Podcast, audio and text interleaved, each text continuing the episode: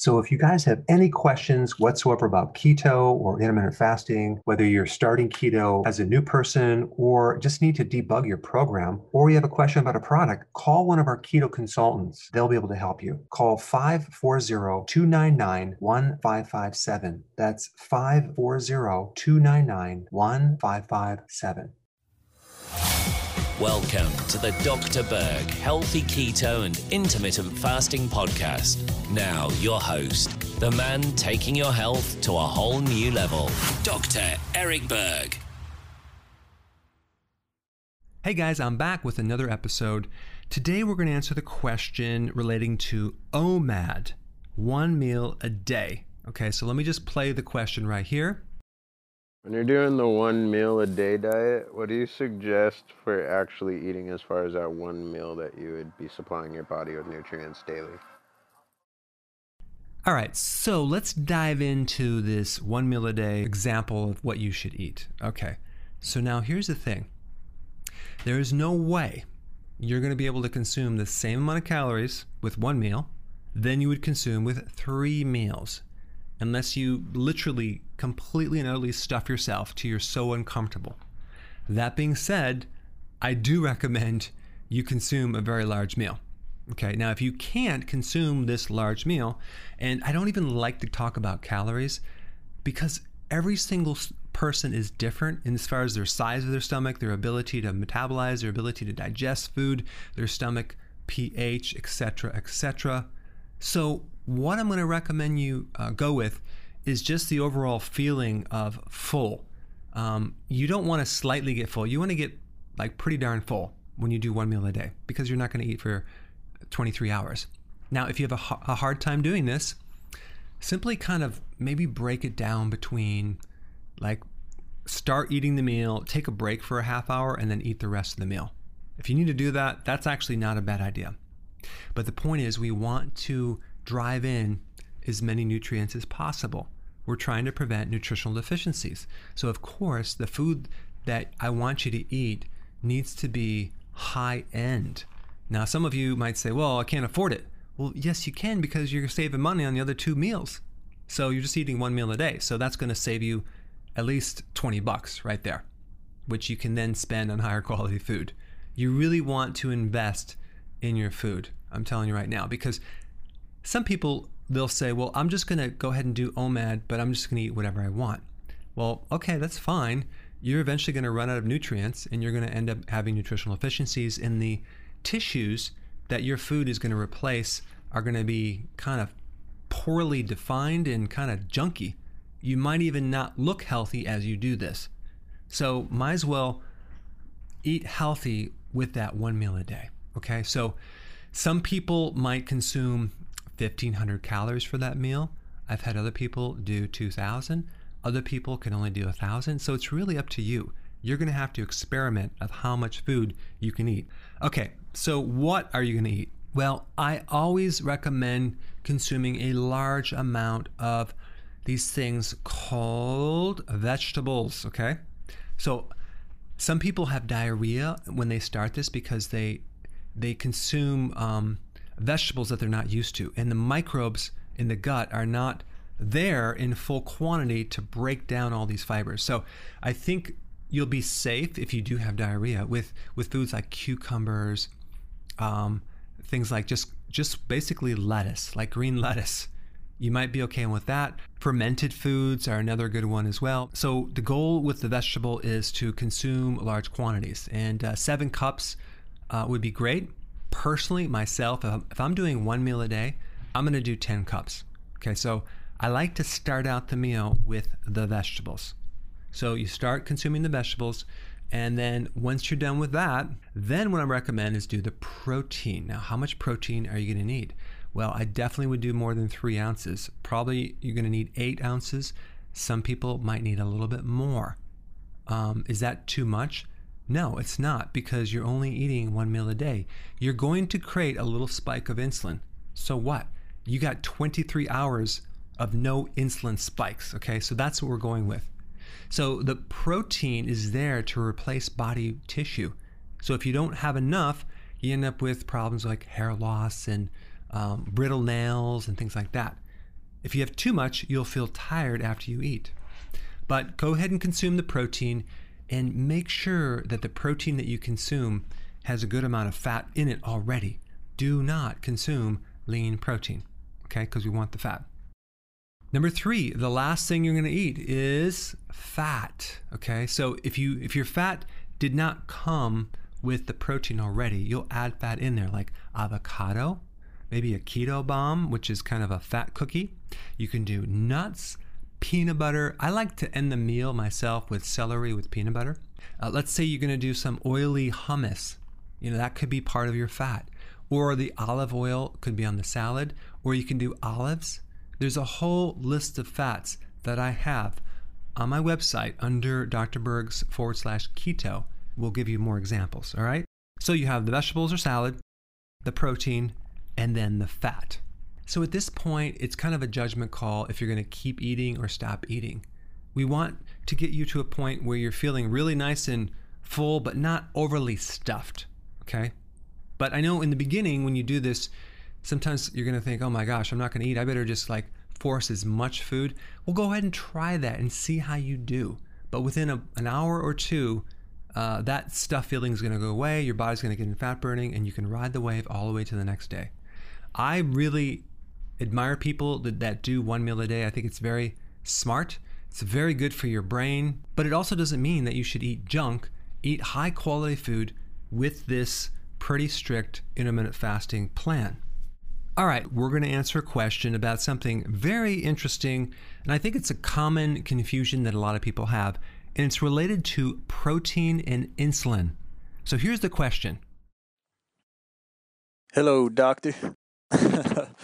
I um the protein and the insulinogenic thing. I actually wanted to ask you about that. Um, this is something people always tell me to be wary of when eating a keto diet, and I just love to hear your take on it. And perhaps you've answered it in another podcast, but essentially, it's the idea that obviously sugar or carbs, you could say, um, trigger an insulin response. People also say that fat and protein are highly insulinogenic. What do you make of that? Um, it, there's a danger in having like a high amount of any of these foods. Is like I don't really know how to model that in my head correct. They're just saying all of the macronutrients are insulinogenic, so therefore you should just eat smaller meals does that mean intermittent fasting is actually a stupid idea?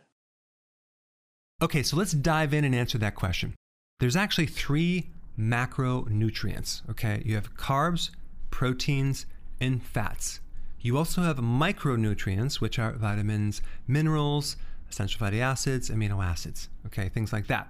But the macros are influenced by insulin differently, okay?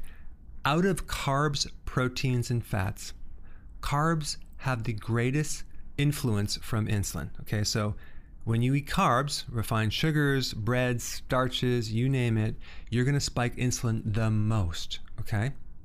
Number two, let's talk about protein. It is true that protein will also trigger insulin, but not nearly as strong as sugar. And really, only if you consume large amounts and if you combine protein with sugar because that that'll be exaggerated. You'll have an exaggerated spike. That being said, now we come to the topic of fat. Does fat trigger insulin? Well, I don't know if you've heard of the glycemic index, which is the index of all the foods that can spike your blood sugars. So things high on the glycemic index would be like jelly beans and crackers and cookies and things like that. Things low on the glycemic index would be like celery because it's not sweet. Okay, so that makes sense, right? Well, there's also something called the insulin index as well. Now, what is that? That is all the non carbohydrate foods that have the potential to increase insulin. So, whereas the glycemic index will trigger blood sugars, the insulin index will trigger insulin. Okay? So I've done videos on this, but here's the interesting fact about the insulin index.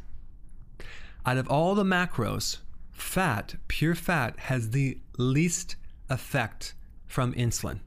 Okay, so insulin will trigger fat the least. Carbohydrates are the most, then protein, especially in large amounts, and then fat. So in my charts, uh, which you can actually go to my website and download it, and also on YouTube. we have like an insulin index or, or messenger for that matter. Um, you'll you'll be able to see very low on the scale. You'll have like butter, coconut oil, and things like that. And then you have things very high in the scale, which would be low fat proteins. Now, this is interesting. So, the fattier the protein, the more fat in that protein food, the less insulin spike it will have. So, if you consume foods that are extremely lean protein, low fat protein, like in protein power, whey protein, that's very high on the glycemic index. So, you, you really want to be able to think with this whole picture and and understand that does protein trigger insulin? Well, it depends how much fat's in it. If you're consuming the fattiest protein, like um, I don't know, something like a fatty piece of meat or hamburger or even pork, that has a lesser effect on insulin than whey protein powder. That being said, there's one more confusion that people have, and that has to do with the frequency of when you eat. Because in the book, Guyton's Physiology, he lists all the things that can trigger insulin.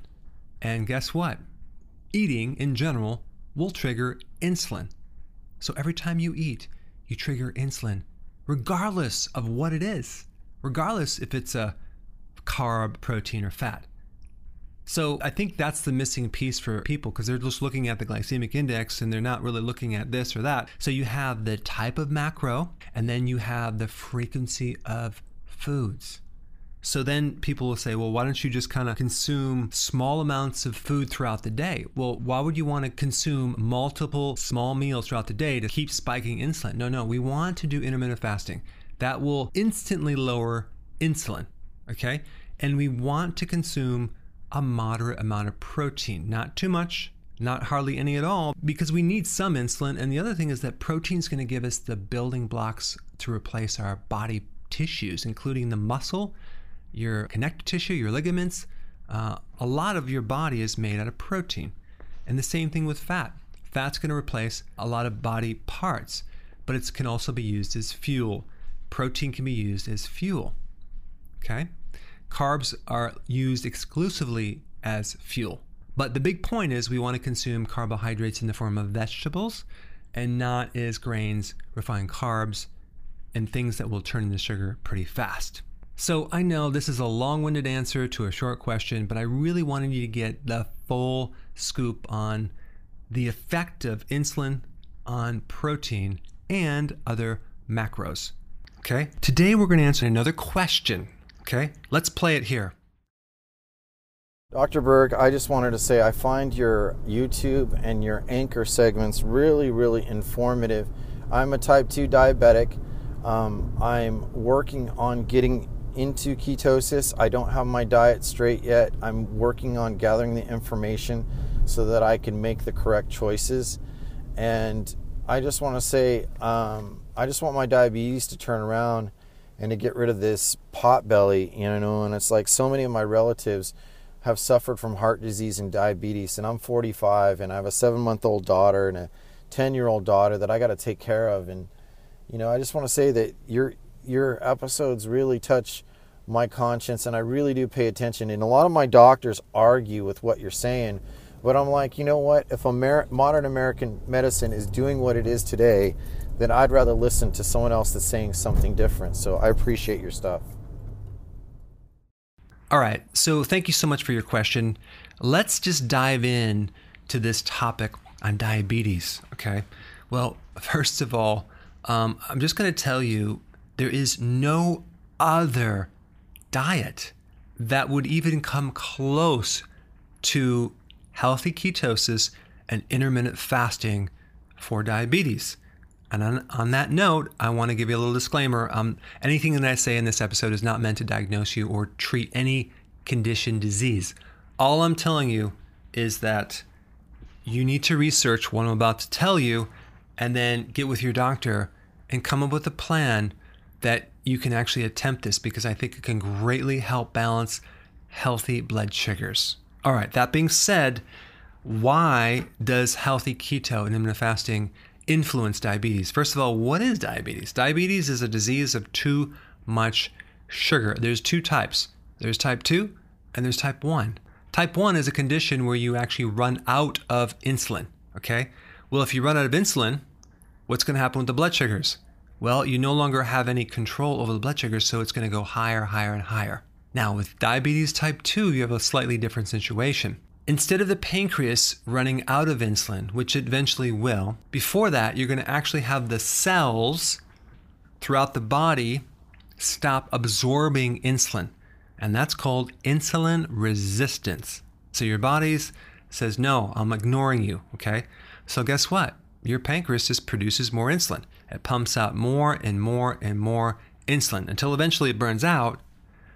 But here's the problem even though a person has five to seven times more insulin in a fasting than a normal person that is healthy, the insulin is not working. It can't work. So it's ineffective. So guess what's going to happen to the blood sugars? It's going to go high.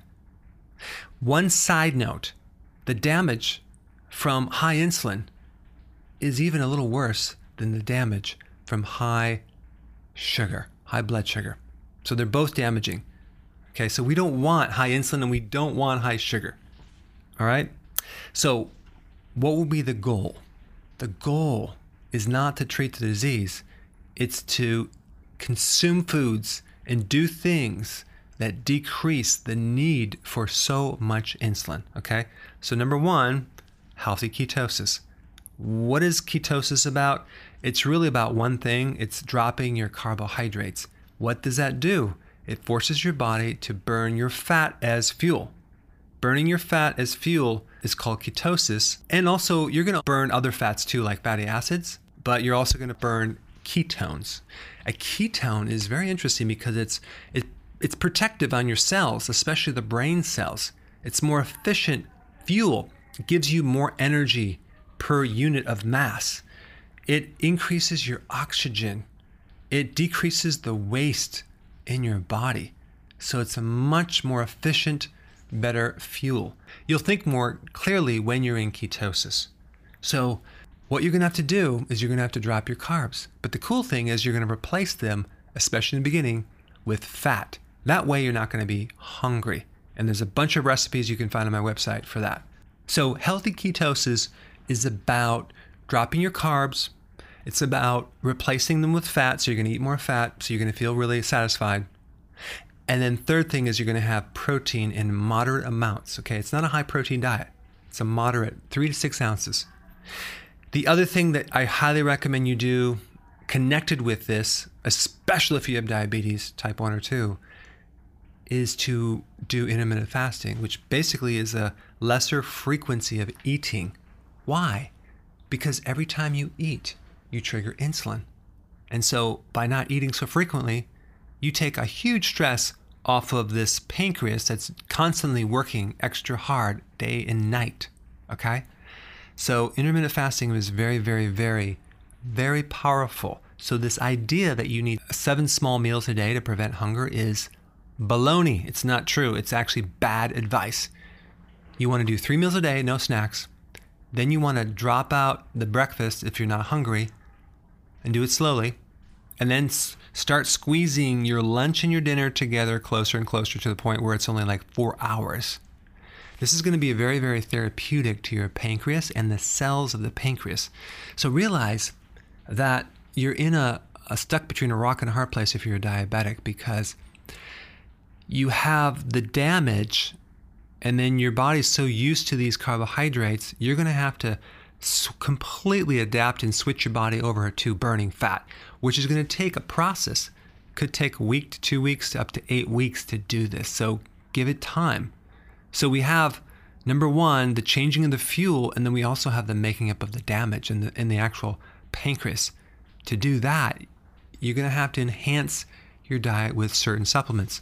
One really important one is called benfotiamine. Benfotiamine is a fat soluble B1 vitamin that you can get from the health food store. Very, very important if you're diabetic to help speed things up. I mean, that's just one of many things. Get a food based vitamin C. That's also really important with a diabetic because high levels of insulin deplete vitamin C. Yeah, not good. The other thing you need to take is something called nutritional yeast. That will give you all the B vitamins that you need in addition to the B1. So, I just wanted to mention there are things that you should take in addition to the foods to actually heal some of the damage. Another one would be an electrolyte powder high in potassium. Why? Because you need the minerals to actually help insulin resistance. And that's going to be really important, especially in type 2 diabetes. Okay? All right, guys. So I hope that gave you some good tips on that question. Have a great day, and I will talk to you in the next episode. Hey, guys, I just want to let you know I have my new keto course just came out. It's a mini course. It covers all the basics and how to do it correctly. You can get through this in probably 20 minutes at the very most. So if you're interested, click the link below and get signed up now.